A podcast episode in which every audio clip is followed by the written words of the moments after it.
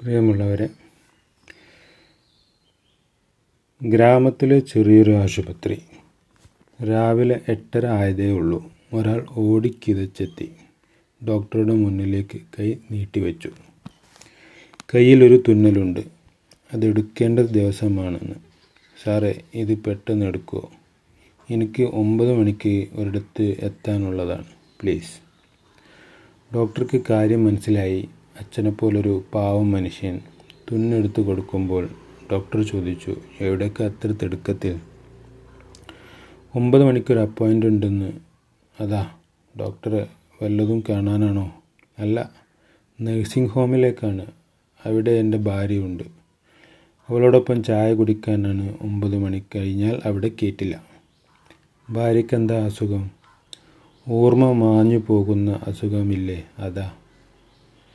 ഓ നിങ്ങൾ ചെന്നില്ലെങ്കിൽ അവൾ അവർ ചായ കുടിക്കില്ലേ? അതിന് അവൾക്കെന്നെ അറിയില്ലല്ലോ. ഓർമ്മ മുഴുവൻ ഇല്ലാതായിട്ടുണ്ട്. പിന്നെന്തിനാ ഇങ്ങനെ ധൃതിപ്പെട്ടു പോകുന്നത്?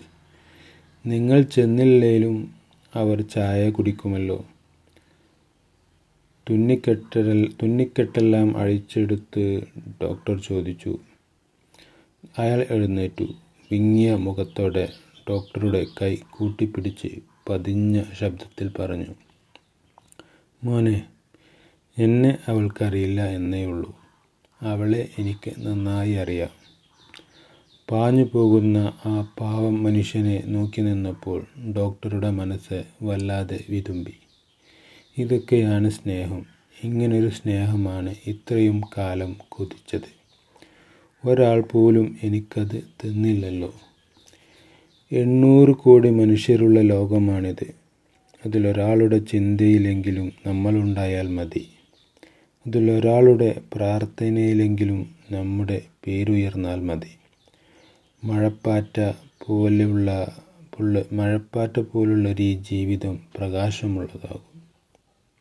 സ്നേഹമെന്നാൽ ശരിക്കും എന്താണ്? അനുഭവിക്കാനല്ലാതെ വിശദീകരിക്കാൻ കഴിയുന്ന കാര്യമല്ലല്ലോ അത്.